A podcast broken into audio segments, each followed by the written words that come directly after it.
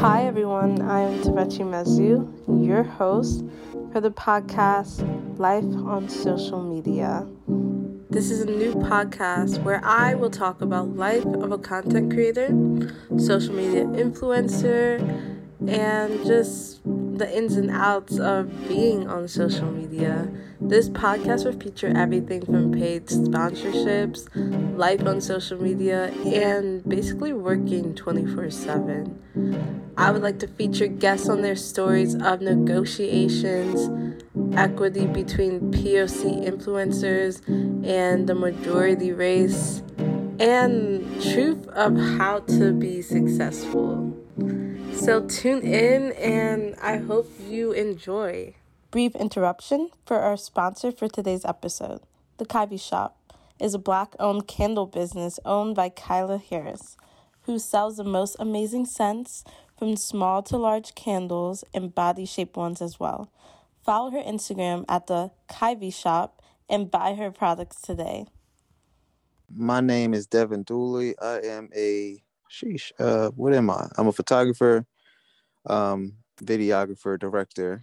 Um, I basically I shoot everything from um, photos to small commercials to you know um, social media content, um, do drone work, uh, pretty much anything that needs to be produced. Um, like I said, put out there like commercial type stuff. I can do it. You know, you dream it, I could pretty much get it done.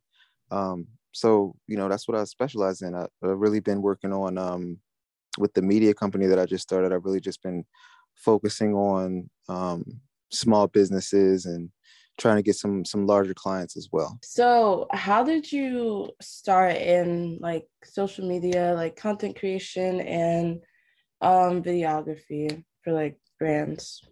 Um yeah, so I basically I, I started off like with my photography stuff back in 2011. Um and I ended up getting an internship in 2014 with an artist named Ryan Leslie. Um, and what I would do at that point was like I was like his day-to-day photographer and videographer. So we would just take a bunch of photos and videos, and then at the end of the night, we would um, go through everything, uh, literally like every day. Like it doesn't matter how many pictures we took; it could be 500, it could be a thousand, whatever. But we go through all of them, pick out the best ones, and then we would, you know, use use those for uh, his either his social media um, or if we needed like um, like photos for a flyer or something like that, then we would just use the stuff that I was shooting. Um, after I did that, I basically came back and started working with like small brands, and then I started working with a, a company um, called Rec Philly. Um, they're based out of Philadelphia, of course. I was doing a lot of work with them, and they introduced me to DTLR. Um, we had did a few jobs uh, basically it was like a what's your draw campaign so they were focusing and highlighting on smaller uh, smaller business owners at the time um, and kind of just going through like you know what's your draw why are you being creative and things like that uh, we did that for a little campaign for them that was my like real first introduction to like doing some like big corporate work um, and then i say literally I, I transitioned from working with rec philly after like a year and some change to um, actually getting the job with DTLR. And because of all of the things that I had done in my past, um, yeah, so I was able to secure uh, a position for myself there uh, without having that degree. Um, but I did have the background of like, you know, managing somebody's social media, um, mm-hmm. marketing. I had some things that I had learned along the way. Um, and I think also um, my skill set and my talent level with photography and video helped me get the social media position as well just mm-hmm. because i can you know social media coordinators they normally um, have to create some type of content at some level um, so i was able to have some type of advantage there once i actually got the job okay so what is like um, one of your favorite projects you worked on at dtlr favorite project that i've worked on at dtlr um the while i was actually working oh I I definitely know what this was. So uh when I went to uh NBA All-Star weekend down in Charlotte, North Carolina in 2019. Okay. Um and we basically we had a we had a store down there. It was a big um, in store meeting all like different celebrities and things like that that were in the area. But I was able to interview um, Allen Iverson, uh, which was crazy.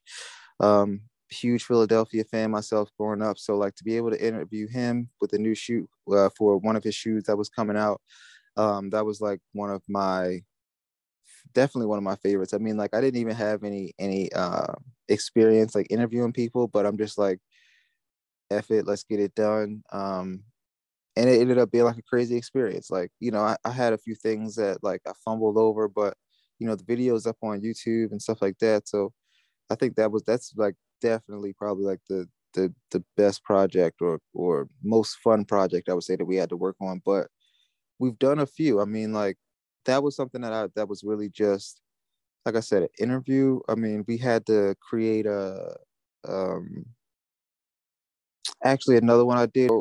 so there's an artist in here. Um she has a million followers. Her name's Detronata. She's uh in her 20s. Um, and then an artist named Tate Kobang, he actually wrote uh or helped write or, or, actually wrote, I'm not sure what his percentage was, but on Nicki Minaj, those uh, last two singles that she released, mm-hmm. um, mm-hmm. he wrote those. Um, so I did a video with uh, Detronata and Tate in the studio while they were actually creating the song. Um, and the brand Superdry sponsored it. Uh, so they sent over some clothes and things like that. Um, but that was like really fun. I like doing like a lot of like day to day, yeah, like day to day vlog style type stuff, but you know, stylized. So that was another one of my favorite projects as well. Okay, that's like really cool. Um, like working in social media and in like this creative space, like the whole industry is already difficult. And um, would you say for Black creators, it's a lot more difficult? And um, have you experienced any hardships and challenges? I definitely would say that it's it's it's interesting, right? I think I think sometimes like on a corporate level, and in in past years, I would say that some brands are doing better, but some are still behind the curveball as far as like I hate to even just solo out like a Black History Month type of thing, right? But we have, I would say that it's hard on on on that. It's difficult when it comes to certain things just because companies don't necessarily understand that like we are the ones we are the best like we the black creators are the ones um to help tell the story like and push push our narrative right mm-hmm. um i don't think it's cool to kind of have like a boardroom full of people who are from areas that you know predominantly are black or you know where our people are from um, and they push out these ideas but they don't really understand like how they're going to be received at all so i think that you know like i said some brands have gotten better with that but it is still like one of the things that you know is a push for you know more uh, creators of color um, to get those types of jobs and um, i don't necessarily think that there was like uh, I don't necessarily think it was it was too difficult like getting the job, but that also could be the, because of the nature of the company, right? Like, mm-hmm. like DTLR is an urban brand company. That's that's the the nature of that. So, you know, the marketing team, like where I where I got hired and where I was working, um, was majority people of color. So, in that instance, like no, you know what I'm saying? But if I was to go to, I'm pretty sure there are plenty of plenty of um, companies that I could have went to where it would be different. So in my experience at dtlr it was it was I was fine. You know what I mean? Like I was able to get those things, and I've and I've even used those connections after I've left to still be able to get some business. I do believe that um, you know sometimes acquiring new business is a little difficult without the proper intros based on certain biases naturally though mm-hmm. if that makes sense, you know. Okay. So, was there ever a time where you thought a company was trying to lowball you and um, didn't want to pay you as much? I think that I think that that's most companies. Um, I just think that you know, in the same breath as the last thing I said is like, you know, some are getting better with it, some are understanding.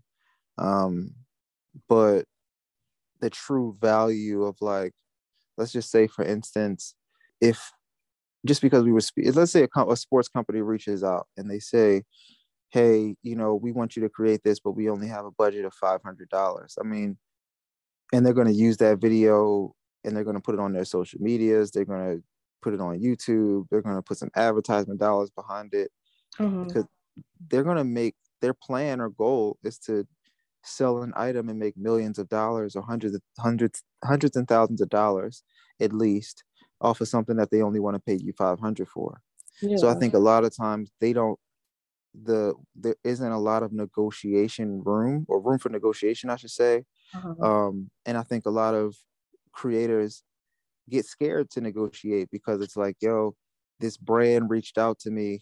Um i need to do this so that way you know i don't miss out on doing this job. Straight uh-huh. like you know what i mean? So it's like it's it's it's fomo is what everybody's calling it you know fear of missing out. Yeah. Um so it's just like yo i gotta get this done i mean like even me right if you go back like i have a i have a a credit for um a photo shoot that i did with a guy named matthew henson who was i think is possibly still um asap rocky stylist okay. so um, the Nike Cortez was coming out and he was styling some stuff and I had to go up to New York and it was like my first Nike credit. It's a big thing, you know, I was super excited about. I got paid 300 bucks. Oh. But you know what I'm saying? Like yeah. it's Nike. So so to me I'm like, "Oh, like I got to do this because this is going to help me get more." You know, but I could have, I'm sure, negotiated at a certain point and, and, and finagled a little bit more money if I was secure in my position. Um, but like you know like I said, some companies don't necessarily understand the value in that. Um, and then some creators don't don't necessarily understand how to negotiate and, and push through to get people to understand the value of what of what they're creating. It's like, yo, I'm charging you five thousand because this five thousand is going to sell five hundred thousand dollars worth of stuff. If you, that's a gimme any day, right? Like if you could get, if I, if you told me you're gonna uh, if I told you that you can give me 5,000, you're going to make 500, I'm pretty sure, you know what I'm saying, everybody would do it if they could, you know? Yeah. Um, so you just have to know how to have those conversations with the businesses and then also be able to get the contact to be able to talk to the right person because like that's the hardest part networking yeah i think um the one thing for me is like i struggle with negotiating um I've worked with some brands who didn't want to pay me as much. Companies do try to lowball me. There are moments where I'm like, okay, let me negotiate for higher and see what they say. And they do agree. But there's some people who are like, oh, we don't have that in our budget. And it's kind of hard to like, it like like you said, it was Nike and this was like a big opportunity for you. But for me, like it's kind of hard for me to make that decision just because it's a big company and I mm-hmm. want to work with them. Do I take their low offer or do I just decline it? So the I would say that it really comes down to like personal goals, right? Hmm. And you know, like I'm not going to say that I haven't done even free work, right? Like I reached out to some like beginning of the pandemic, I'm like, yo, I gotta find some ways to create some content, reach out to some brands. So I was sending out a bunch of different emails and you know trying to figure out what was going on. And somebody was like, yo, we'll send you some free stuff. If yeah. you could take photos of it, that would be great. I was like, okay, cool. They sent me some stuff. I was just excited. Like they sent me mad stuff, two book bags, like some canteens. It was like an outdoor company, so they needed some outdoor type of content.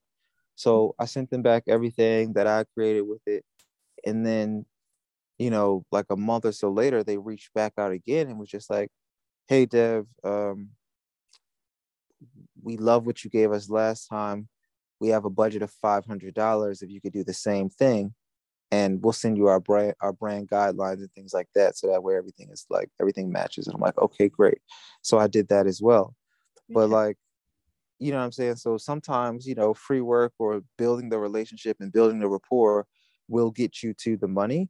But mm-hmm. you know if the brand like if it doesn't align with your actual goals yourself and where you're trying to get to where you're trying to really do for yourself then just you got to be okay with letting that go and understanding that like you know brands are reaching out for a reason. Mm-hmm. Um, so that won't be the last one. You yeah. know what I mean? So it's it's it's really you're the one doing the work, right? So it's like, all right, it's if you don't want to do, you know what I'm saying, if you don't want to do the requirements for it, if it's too much for the amount of money because of everything that you have going on, you gotta be fair with yourself. And then sometimes you you you can like as long as you do things on your own terms, it's fine. That I believe. Like I did the Nike thing. I was okay with accepting 300. I knew that Nike, of course, could have paid me more or the agency could have paid me more. But I was just like, yo, this is going to be good for the long run. And I believe that having that in my portfolio really helps. You know what I mean? But like, if it was just some small brand who needed me to travel up to New York and pay my own way up there and do all of these things, and I didn't know who they were for three hundred dollars, I would have had to renegotiate that because it didn't make sense from a brand standpoint, um, from a bartering standpoint either. Mm-hmm. Yeah. You know what I mean? Like everything has to be equal. Like, okay, cool. I want to do this work for you guys. It's going to be amazing, and my portfolio needs to have an amazing addition because you guys as well. If not, like if you're a smaller company, then typically the budget needs to actually just like if a smaller company uh, reaches out to you, then and they need you more than you need them, then they definitely should be paying whatever your rates are. Yeah. So you got to say, hey, these are my this is my my rate sheet or whatever, you know. I think um one of my sponsorships where they needed me more than I needed them was when I worked with public good projects on a I think it was a flu like campaign. And um, that was a time where I was actually able to negotiate my rate because I have set rates, but I brought my rate up and I was like, do you guys think you can, you know, work with me with this? And they immediately like agreed. And I thought to myself, maybe I was like, maybe I gave them a low rate. Maybe I could have even got more money, but they really needed like black content creators for the campaign. Mm-hmm. So um yeah, that was cool. Um and like some of the brands that I've worked, I think the top three brands that I work with, um, I worked with Post-it Notes, I worked with um, Instant Brands and Lifetime. Those are the three top, I would say. What mm-hmm. are some of your favorite brands you've worked with? Uh, some of my favorite, um, so Adidas, um, and this is like you know a lot of the brands that I work with are through my relationships like with DTLR because mm-hmm. I'll they'll call me and say yeah we have this cool little project with such and such and I you know it's cool because my stuff still gets back to the Adidas office or wherever we're shooting for. Um so Adidas working with just because they do really cool like activations. Um I mean a lot of the brands do but I think the ones that I've specifically worked on with Adidas they were always just like really fun. Um uh, I mean, so another one actually is Sodexo. We do like some corporate stuff, but even in even in the corporate work that we do, like there are some videos in there that have come out like really, really good. Um, like some of the like the Chef G Garvin videos that we did that was running on the screens, like that type of stuff. I just think it's just super clean work and it's it's good to show people. So like those that stuff that I accepted as just a like just as a job, but eventually was just like as I was watching it back, I'm like, man, this is like actually really good. I like it. Um, so you know, Sodexo is one of my my favorite just because I think with being able to work with like college kids, you just get a chance to stay urban and create cooler content versus like the the boring you're just gonna sit talk sit behind a desk and talking head type of stuff. Yeah. Um. So like I think that that's that's a big reason for that. Like we just get to stay creative on there. Um, Adidas, I've done. Um, Kappa is one of my favorite brands that you know that I actually like. I just like their stuff and following their stuff for a while, and I got to shoot. Um, there's a woman named Ivy Rivera. She's like a, a personality on like Revolt, and you know she's been doing her thing up in New York. Um, but we did a photo shoot with her wearing some Kappa stuff down in DC. Um, photo just came out super ill. It was really cold, like cold as shit that day. So it was just that was that. But um, I just like the brands that allow me to like shoot within the parameters of me being me.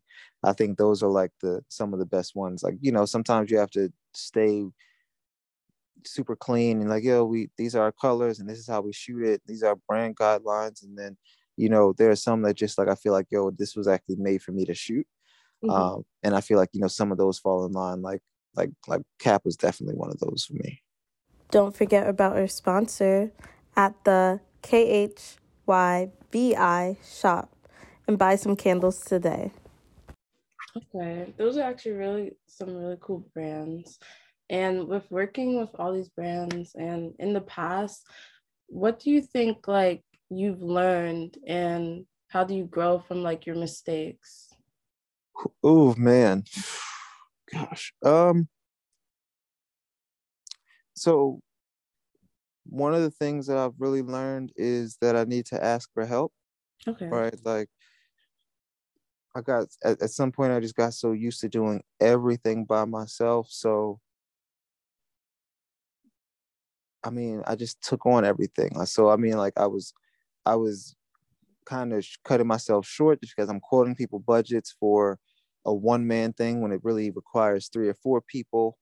You mm-hmm. know, um, uh, I've I've just run, I've just had you just go through the motions and have all those mis- you literally have to go through those mistakes yourself. Like I went to a big job and did the whole shoot and then get back and lose the memory card. Like mm-hmm. that that stuff has happened. Like you know what I mean? Like some stuff you have to go through the motions and it's gonna get it in your head to be like, yo, I can never go through this again or ever do this again. Like I, I lost a, a potentially uh, a potential twenty thousand dollar client last year um, because you know they flew me to Puerto Rico and they it was like a two day trip and all expenses paid and they paid my rate and everything and we got down there where I get back from Puerto Rico and the audio is just completely butchered um, because the camera port, the, the audio port, I'm like, because I wasn't checking my equipment and I had two cameras with me too. So I could have just easily